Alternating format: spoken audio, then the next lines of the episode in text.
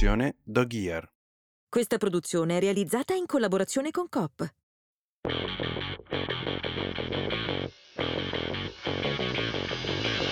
Non sono un maschio bianco etero. Che sfiga, vero? Un uomo che scrive le sue canzoni è un cantautore, mentre una donna che scrive le sue canzoni per tutti è solo una cantante. Perché? Perché una bambina che gioca a calcio è un maschiaccio e un bambino che gioca con le bambole è una femminuccia? Se ti piace pensare è un problema. Se ti piace studiare, sei scema. Ci vogliono solo belle e divise, mentre insieme saremmo una forza.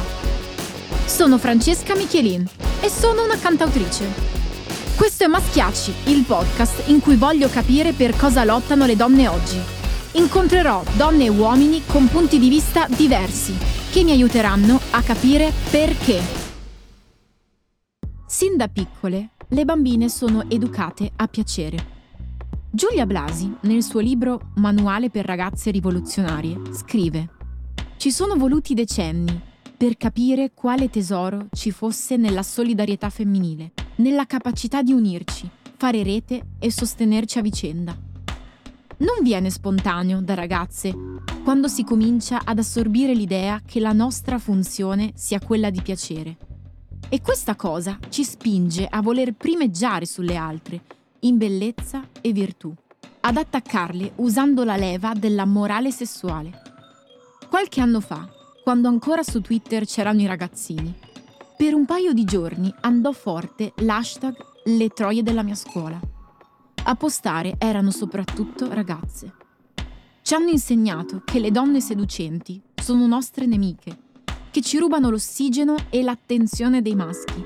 Le dobbiamo tenere lontane, ma cosa succederebbe se invece rompessimo la regola e ce le tenessimo tutte vicine? Di lei mi ha colpito un post su Instagram. Sguardo fiero in camera e brufoli in bella vista. Lei di mestiere fa l'attrice, però ha scelto di recitare solo sul set. Nella vita niente maschere.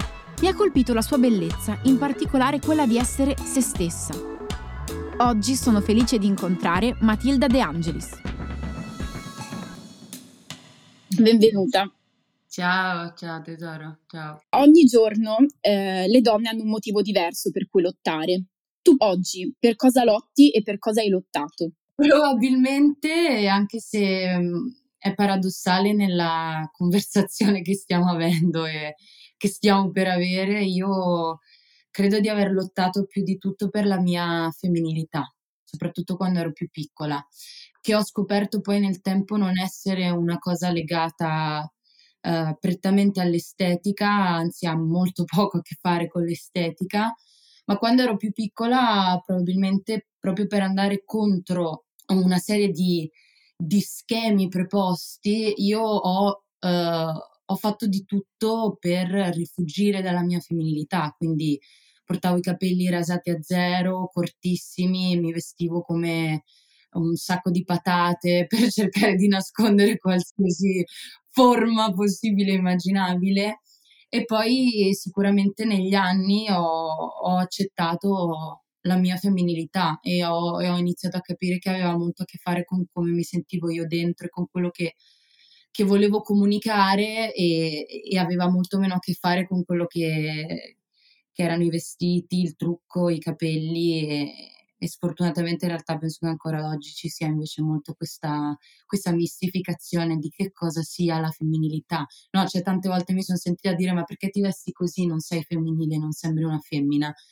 E, e io invece lo facevo apposta probabilmente e quindi anche oggi mi sento un pochino di, di lottare per andare contro questi schemi preposti che, che, che, ci dicono sempre come ci dobbiamo vestire, come ci dobbiamo truccare, come dobbiamo tenere i capelli, per essere sempre poi alla fine cosa?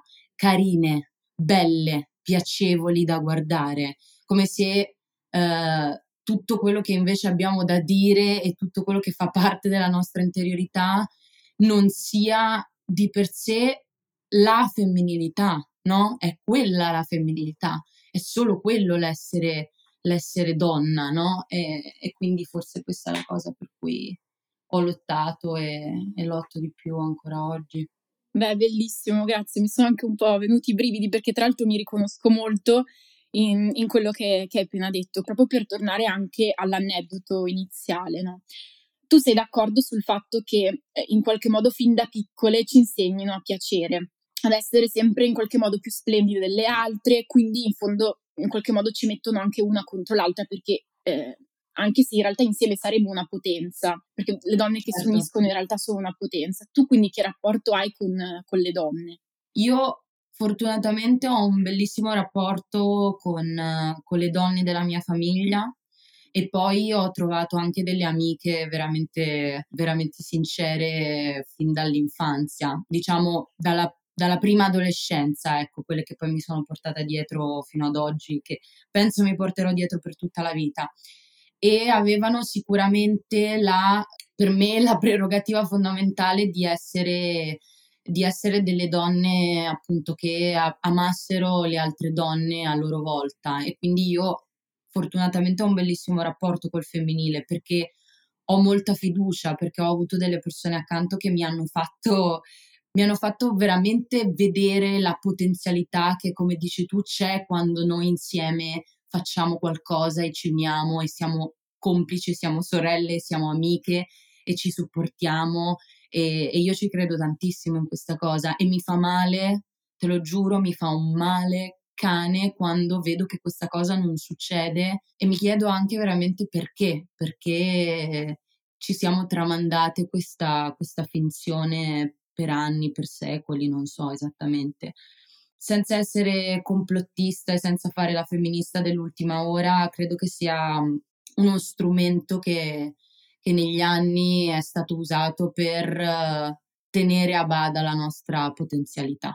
E questo, di questo sfortunatamente sono molto convinta. Eh, no, no, ma questa cosa è verissima. Tra l'altro, appunto, mh, mm, spesso quando si critica una collega o un'altra donna è come cioè io quando anche sento, sento anche altre mie amiche fare questo tipo di commenti, io sento che in loro non c'è una reale, eh, un, un, reale disprezzo nei confronti delle altre, è come se proprio la società ci insegnasse, i media ci insegnasse quasi a metterci una contro le altre, questa cosa è assurda.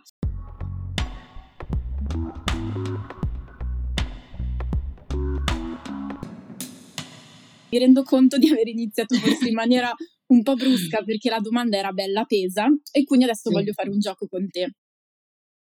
Ho riscritto la tua carta d'identità. Dimmi se ti riconosci. Allora, Vai. nome ovviamente Matilda, cognome De Angelis, nata a Bologna l'11 settembre 1995. La tua nascita fa così rumore che David Bowie esce con l'album Outside. Il testo di Outside infatti dice è oggi che accade, il danno è oggi. Professione, da bambina sognavi di fare la commercialista, ma i tuoi non volevano. Alla fine per non, delu- Alla fine, per non deluderli hai accettato di fare l'attrice. Dote principale, veloce come il vento. Segni particolari, una dichiarazione dei redditi tatuata sulla schiena. In fondo la voglia di commercialista ti è rimasta nel cuore. Incubo Troppo. ricorrente, eh, certo, bussano alla tua porta è David Bowie che vuole chiederti di suonare con lui, ma tu non riesci a trovare le chiavi per aprirli, quindi lui se ne va e viene a suonare a casa mia. cazzo, no, cazzo, che sogno, che sogno, che è troppo vero. Eh, poi ovviamente frase ricorrente immagino sia con la A, mi chiamo Matilda con la A, non con la E, perché immagino sbagliano tutti.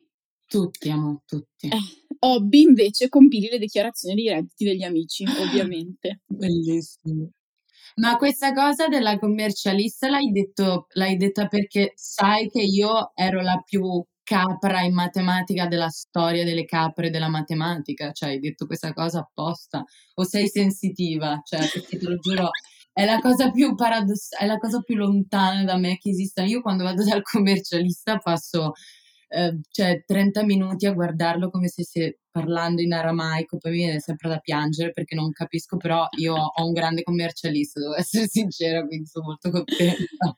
Beh, diciamo che la matematica è stato un incubo ricorrente anche per me, quindi insomma ho cercato di, di provare empatia per te grazie, grazie, grazie, grazie, veramente. Allora, a proposito di cose in comune, tu sei anche una musicista e una cantante, anzi una compositrice. Infatti ho letto che hai composto la tua prima canzone a 13 anni. Come faceva? Non, non me lo ricorderò mai, però mm, mi ricordo un'altra canzone che ho composto quando avevo 12 anni, okay. che faceva, um, che faceva Piangi sola, sola dentro, sola ancora.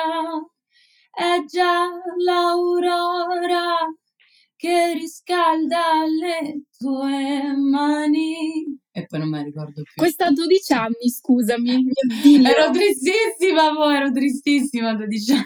No, vabbè, ma questa canzone potevi presentarla a Sanremo quest'anno a questo punto, scusa. Vabbè, ci, vabbè, ci penso, dai, se a un certo Pensaci. punto mi viene sì. E a proposito di altre cose in comune, perché oltre ad essere della stessa classe, ho scoperto che abbiamo un passato da ginnaste. Quindi è vero che da, da bambina eri una promessa della ginnastica artistica, o sbaglio? Ma adesso promessa forse un po' esagerato, però no, ero Ero brava, ero brava, ero portata perché avevo molta disciplina, sono sempre stata io da, da brava vergine, bella precisa, bella insomma così disciplinata, tosta, quindi sicuramente mi impegnavo molto, però avevo delle compagne sicuramente più brave. Ma la specialità qual era? La mia la trave. No, vabbè. La tua anche?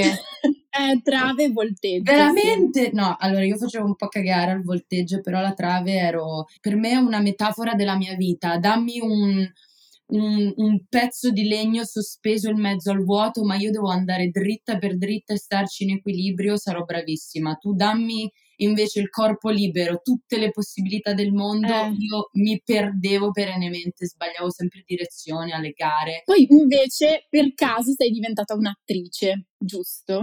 Sì. Quindi raccontaci un po' cosa, cosa hai combinato. Diciamo che c'erano questi provini aperti a Bologna per questo film um, e non chiedermi perché, perché non l'ho mai capito bene, questo mio amico, che tra le tante cose è il fratello di Luis Sal. Ah, wow, ok. Quindi Leon Sal um, mi chiama dicendomi guarda io sto lavorando con questa casting, la sto aiutando a trovare delle ragazze su Bologna, ho fatto vedere una tua foto e dice che insomma gli piace, le piace molto la tua faccia e, e ti vorrebbe vedere. Quindi io sono andata abbastanza così, mh, mhmm, diciamo per gioco, un po' anche titubante, sai, nel senso io non avevo mai recitato, quindi non pensavo di, di, poter fare chissà che cosa. E invece poi evidentemente ho tirato fuori qualcosa di, boh, non lo so, eh, spontaneo, eh, istintivo e, mhmm, e quindi il mio provino è andato bene, poi ne ho fatti altri altri tre, l'ultimo con, con Stefano Accorsi e con, con, il regista e poi insomma sono stata presa per il film e, e da lì poi ho, ho, iniziato, diciamo, la mia fortuna è stata che poi Veloce come il vento è stato un, un, un buon successo in Italia e quindi questa cosa mi ha dato la possibilità forse di, di iniziare con una spinta diciamo un po' più forte no? rispetto a tanti altri ragazzi che iniziano così un po' per caso e ehm, tornando invece al, um, al, tuo modo di esprimerti sui social, perché chiaramente uno degli ultimi post che hai fatto ha colpito molto, però in realtà tu da sempre eh, in qualche modo ti prodighi anche per un certo tipo di messaggio, chiaramente con, con molta naturalezza, con, perché tu sei estremamente naturale in tutto quello che, che, fai. E mi ha colpito tra l'altro in particolare una frase che hai scritto che è mm-hmm. ogni giorno devo svegliarmi e presentarmi prima davanti allo specchio e poi davanti alla macchina da presa, con tutto il carico emotivo che comporta, ed essere splendida in parte concentrata insieme a tutte le mie paure e insicurezze, letteralmente a fior di pelle. Quel giorno proprio quel giorno, cos'è che ti ha spinto a pubblicare quel, quel bellissimo post? Questi ultimi mesi sono stati abbastanza duri da quel punto di vista perché io ho sofferto di acne anche in adolescenza e, e, poi in un qualche modo è una malattia sfortunatamente che ha degli alti e bassi, che ha una ciclicità che fa anche molto parte dell'essere, dell'essere femminile, no? Noi siamo cicliche, quindi certo. eh, non c'è, e comunque come esseri umani siamo ciclici, non c'è una linearità, no? Come la natura, come tutto quanto. Quindi ci sono dei momenti in cui questa cosa si aggrava, ci sono momenti in cui questa cosa si, si tranquillizza e questi ultimi tre mesi, forse per, perché avevo un carico emotivo particolare o forse per tante cose, ho avuto uno sfogo molto molto brutto, ri, più brutto di tutti quelli che io ricordo di aver avuto nella mia vita. E quindi, ed era sfortunatamente in concomitanza con le riprese di un, di un film importante che, che sto girando, che per me è un film molto molto importante. E quindi ho sentito forse più delle altre volte il carico emotivo di questa cosa, di dover arrivare la mattina sul set e eh, di dover passare comunque un'ora e mezza al trucco per coprire in tutti i modi possibili queste che noi chiamiamo imperfezioni, che poi invece non so che cosa siano le perfezioni del volto. Effettivamente però, sì. Eh, insomma, e quindi a un certo punto, dopo l'ennesima mattina in cui mi svegliavo e, e, prima di andare a lavorare piangevo due ore davanti allo specchio con la truccatrice che, che, che impazziva perché aveva appena finito di truccare, io mandavo a cagare tutto il suo lavoro piangendo. e mi dispiace perché ho detto ad alta voce, sono troppo brutta per essere un'attrice. Ho detto questa frase che per me è inconcepibile. Io al massimo posso dover dire sono troppo non brava per essere un'attrice, ma perché devo essere bella per forza per essere un'attrice? Non sono una modella, non sono, ma poi anche certo. basta questa seduzione, no? questa bellezza, sì. ma perché devo essere bella? Allora il giorno in cui ho detto sono troppo brutta per essere un'attrice, lì mi sono spaventata di quello che stavo pensando e quindi ho fatto questo post in cui ho voluto ricordare forse anche a me stessa che non è quello l'obiettivo e che non è quello l'importante. E anche questo probabilmente è culturale, come dicevamo prima, e anche una persona comunque intelligente, emancipata come me, e anche modesta, eh, però, cioè anche per dire, anche una persona sveglia come me, non particolarmente vittima del, degli eventi, anche io ho pensato una roba del genere e quindi ho detto questo è un mostro, questo, questo è un verme, è un veleno subdolo, infido, cioè anche io lo sto pensando, anch'io sto pensando queste cose, no, non mi piace, non mi piace, quindi ho voluto forse fare una cosa per anche svegliarmi un attimo probabilmente. Beh, bellissimo quello che racconti. Infatti credo che veniamo spesso giudicate solo ed esclusivamente per il nostro aspetto esteriore. Se siamo belle o se siamo brutte, cioè nient'altro. Se siamo vestite bene o vestite male, troppo grasse troppo magre, c'è sempre le solite cose. Mi è capitato infatti tante volte eh, di leggere commenti su di me, cioè anche proprio su come ero fatta fisicamente, proprio lo studio anatomico. Ma Francesca Michelin è bella o è brutta? Cioè, ma che cazzo di domanda è? È brutta, scriveva qualcuno addirittura. Ho letto spesso commenti negativi, soprattutto all'inizio, quando avevo solo 16-17 anni. Erano proprio letteralmente dei, dei pugni in faccia. Eh, però la cosa che mi ferisce di più oggi eh, sì. non è il commento negativo, ma che le domande che dovrebbero porsi le persone sono altre in realtà, cioè siamo preparati o no? Sappiamo fare il nostro lavoro oppure no? Ci sono quelle le domande veramente corrette, non, non, non tanto quelle sull'aspetto fisico. Certo, c'è una, c'è, c'è una narrazione intorno a, a, all'estetica, soprattutto per quanto riguarda le donne, che è completamente sfalsata rispetto alla realtà e mi dispiace che tu abbia dovuto leggere una cosa del genere perché innanzitutto una persona che fa una domanda del genere, oltretutto su internet, cioè questa cosa definisce molto più il valore della persona che ha scritto questo, questo messaggio rispetto al tuo. E il valore della, di questa persona è, è sotto lo zero molto molto sotto lo zero. Innanzitutto che vita di merda che hai perché non hai un cazzo da fare tutto il giorno che chiedere se Francesca è bella o brutta. Mamma mia, complimenti. Cioè, capisci però no, effettivamente sì. questa cosa ha fatto dubitare di te, ti ha fatto dubitare di te stessa, cioè io se avessi queste persone di fronte non so che cosa farei, guarda, mi dispiace, perché io poi quando sento queste cose perdo un po'. Sì, sono abbastanza assurde effettivamente, ma parliamo di altre cose assurde.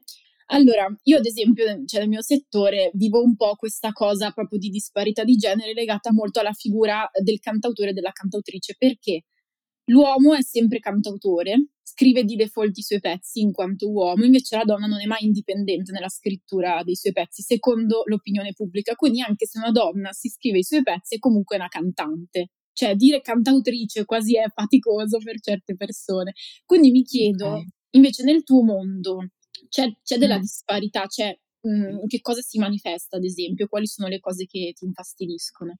C'è della disparità e innanzitutto vorrei sottolineare la disparità tra uh, il numero di registi uomini e il numero di registe donne che ci sono in Italia e nel mondo e se certo. poi parliamo di quelli affermati ancora meno e questo è fondamentale perché perché significa che comunque la narrazione, il linguaggio che viene offerto parte sempre da un punto di vista maschile, che va bene, cioè io non sono qui per dire che cosa sia giusto e che cosa sia sbagliato, però è vero che anche quello che ci viene offerto, il linguaggio come noi abbiamo imparato a conoscerlo, è spesso frutto di un punto di vista prettamente maschile la maggior parte delle volte. Certo. E quindi ci sono alcune storie che non possono essere raccontate da un punto di vista maschile, come ci sono storie di disparità sociale che dovrebbero essere raccontate da chi veramente le ha vissute, ma per un fatto per raccontare quella che è la realtà veramente.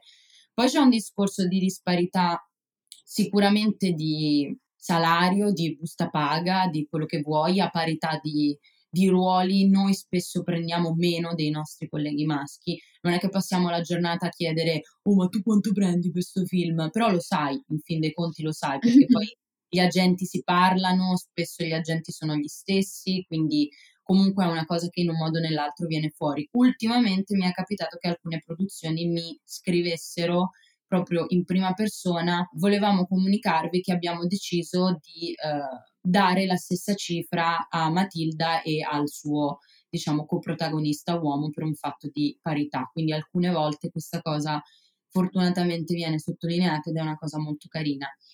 Un'altra cosa che ogni tanto mi dà fastidio è eh, anche banalmente, poi appunto non voglio diventare pesante perché poi capisco anche che che le persone fanno dei commenti per essere carine, per essere dolci, quindi non mi va di vedere sempre il brutto negli altri, perché io in realtà vedo sempre il bello negli altri, quindi però spesso ti capita che arrivi sul set, ah come sei bella, ah come sei bella, guarda che bellezza, guarda come sei bella. Non sento mai dire la stessa cosa per i miei colleghi uomini, quando anch'essi sono molto belli alle volte, sono molto, molto fighi, molto, molto fighi. Quindi, sai, dico, beh, poverino, ci rimarrà anche un po' male che mi dicono tutti come sei bella, come sei bella, nessuno lo dice a te. Cioè, la trovo assurda come cosa, però è proprio una cosa cioè che uno non fa neanche con cattiveria, però piano piano dentro di te, vedi, sempre per tornare allo stesso discorso, si insinua il pensiero che appunto tu debba essere bella, perché gli altri ti dicono sempre no, come sei bella oggi, come sei bella, come sei bella, come sei bella. E quindi vuol dire che quello è un prerequisito fondamentale, cioè che quella è veramente una cosa importante, sostanziale. E, e il linguaggio è molto importante, tu lo sai certo. meglio di me. Sì. Il linguaggio veicola informazioni. E soprattutto determina un certo pensiero, quindi sì, esatto. capisco esatto. bene.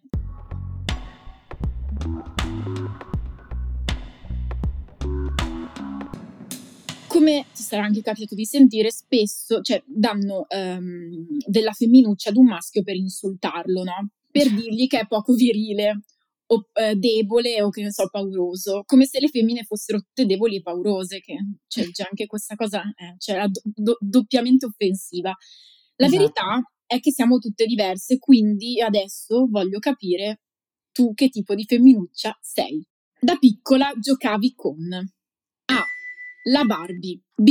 La Barbie e Ken, però Ken stava insieme a Big Jim. C. Col trapano distruggevi la Barbie, Ken e Big Jim.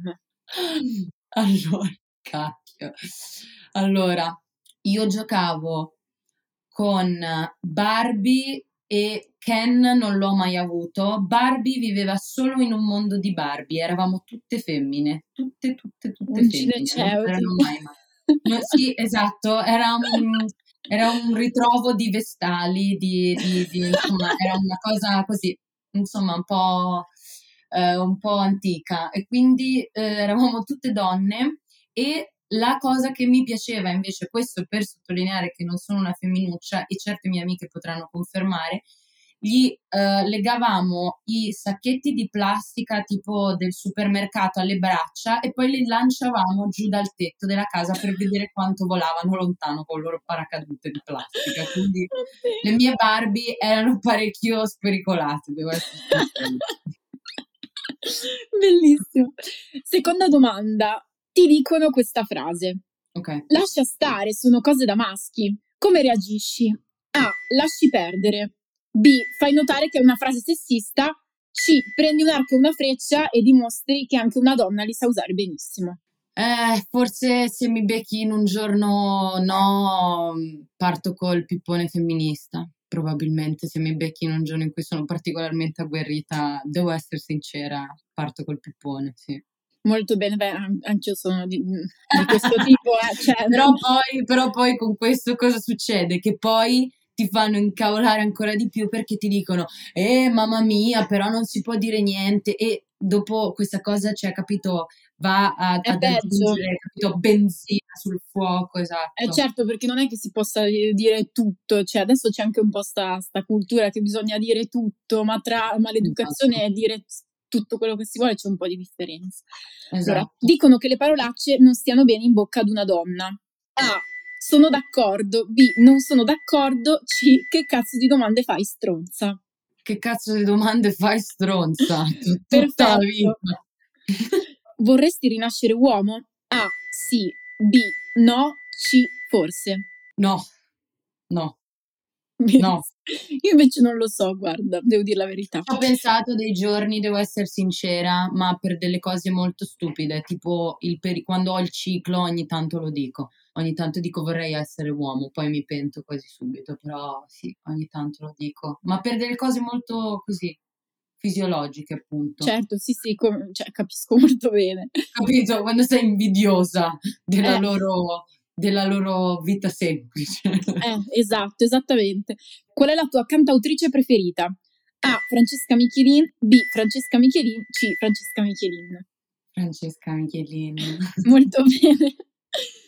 Io sulla cosa delle Barbie, sai che non mi ricordo, perché io avevo una Barbie, però so che la sottoponevo tipo a dei test di acconciatura, qualcosa del genere. Tipo coloravo capelli, cose così. Brava, è, è la cosa che accomuna, penso, il 90% di noi, questa cosa di tagliare i capelli, devastare i capelli, cioè non capisco perché abbiamo questo problema con i capelli, cioè i nostri capelli significano sempre qualcosa, quindi sì. Sì, è vero, è vero. Infatti io, boh, cioè tipo non ho... Vorrei sperimentare molto di più anch'io con i miei capelli, devo dire. Chi lo dici, a chi lo dici?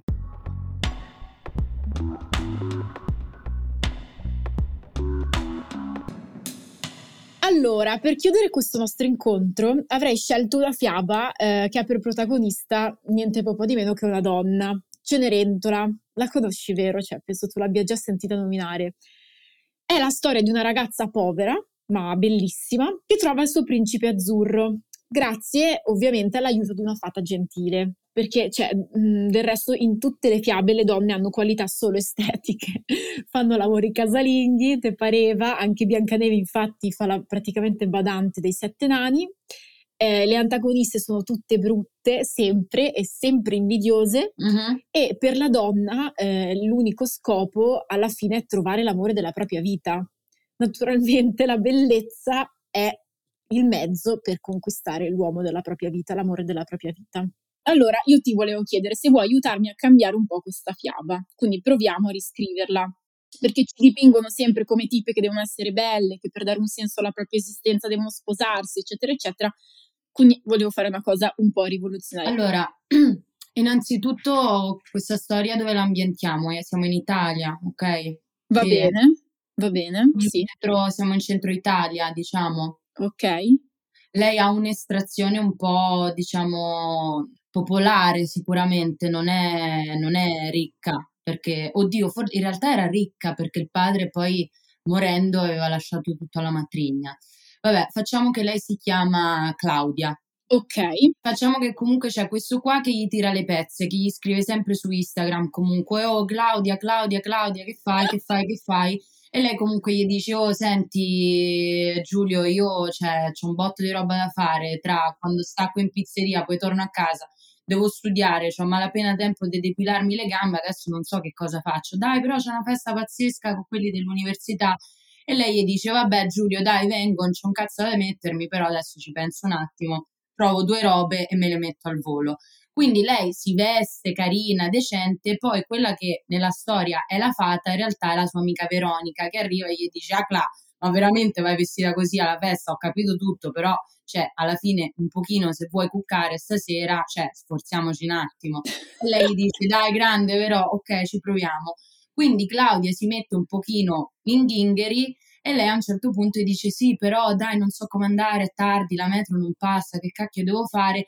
Dai, niente, amo, ti presto la bicicletta mia. Ok, dai, allora vado in bici. Quindi lei inizia, va in bici, ta ta ta ta, ta va alla festa, c'è sta Giulio, che chiaramente sta lì con un sacco di altre ragazze che gli ronzano intorno, però alla fine cosa succede? Che Claudia vince perché non se lo incula di striscio e quindi Giulio ci va un pochino sotto e quindi questa storia cosa ci insegna? Che quando i maschi non li caghi troppo, alla fine loro ti vogliono. Ci sta? Come... Sì, pario. No? Sì, e vissero tutti, tutte e tutte. Vissero tutti felici e contenti. Contenti. A posto.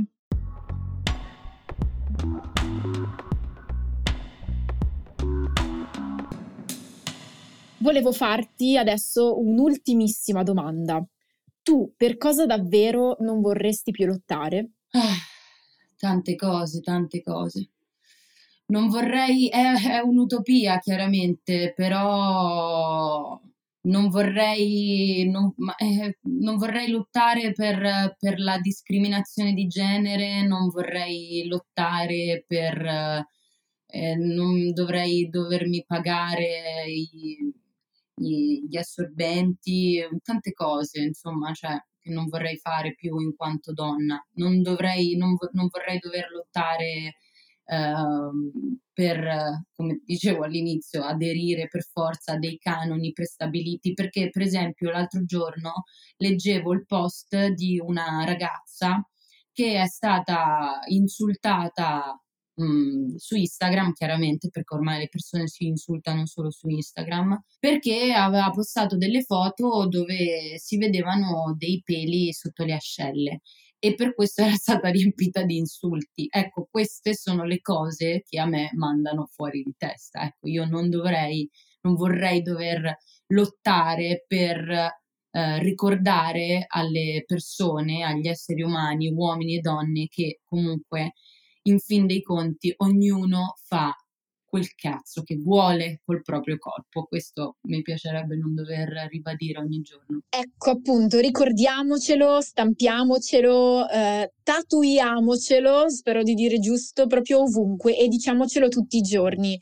Con il proprio corpo c'è ciascuna e ciascuno faccia ciò che vuole e ciò che più ci fa stare bene. Grazie Matilda.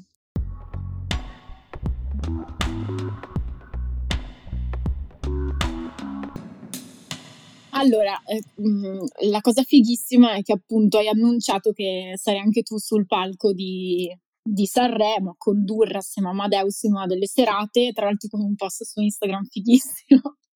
mi ha fatto morire e, ehm, e, hai detto appunto che mai invitarmi da qualche parte perché non sapete cosa vi, vi aspetta quindi cioè, non, ovviamente non posso chiederti cosa ci aspetta però che ne so che cosa più o meno hai intenzione di combinare Guarda, allora, dato che sicuramente dato che ha riscosso molto successo, se il vestito che me lo permetterà, cercherò di fare una spaccata sicuramente anche sul palco di Sanremo, perché ho fatto un sacco di spaccate in un sacco di palchi molto più scrausi d'Italia, quindi cercherò di fare una spaccata anche lì.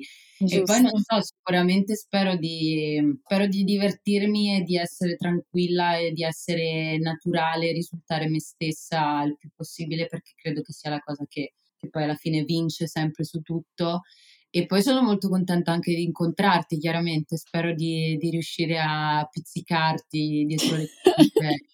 sì, che non ci si può toccare, però secondo me dobbiamo inventarci... Ah, vero, scusa! No, no, no, vabbè, no, ma magari, no, ma eh, questa cosa è assurda, quindi dobbiamo assolutamente trovare un modo per pizzicarci, eh, non lo so, esatto. qualcosa. Dai, io sono molto contenta, spero anche tu. Spero di aver risposto bene, spero di Ma aver... no, ma non era mica un'interrogazione. anche, se, anche se veramente la favola di, di Cenerentola, cioè che ormai si chiama Claudia, c'è proprio 10 lode, Claudia, bravissima Claudia. Cos'era Claudia Monte? Sono molto felice di aver incontrato e parlato con Matilda, una ragazza del 95, proprio come me. Vedere una ragazza della mia età, appunto, che ha una visione del mondo così aperta, così inclusiva, senza sovrastrutture, mi riempie davvero d'orgoglio e mi emoziona. Perché essere donne nel mondo dell'arte, che sia musica, cinema, teatro, tante volte è complesso quindi il suo punto di vista mi ha molto ispirata ad avere anche più coraggio nell'affrontare certe scelte, nell'essere me stessa e nel rispettare la mia natura. Ora si spiega anche perché sta avendo tutto questo successo. Matilda è una ragazza preparata e ha qualcosa di speciale dentro. Maschiacci è un podcast scritto da me, Francesca Michelin, con la collaborazione di Giovanna Donini ed Andrea Midena. La produzione è di Dog Gear, di Marta Donà e Carlo Lenotti. Il coordinamento è di Giovanni Berbellini e Marta Sala. La sonorizzazione è di Giovanni Vallotti. La copertina è di Andrea Lodetti e Luca Filippi. Il management è la Tarma. La promozione digitale Comunicarlo.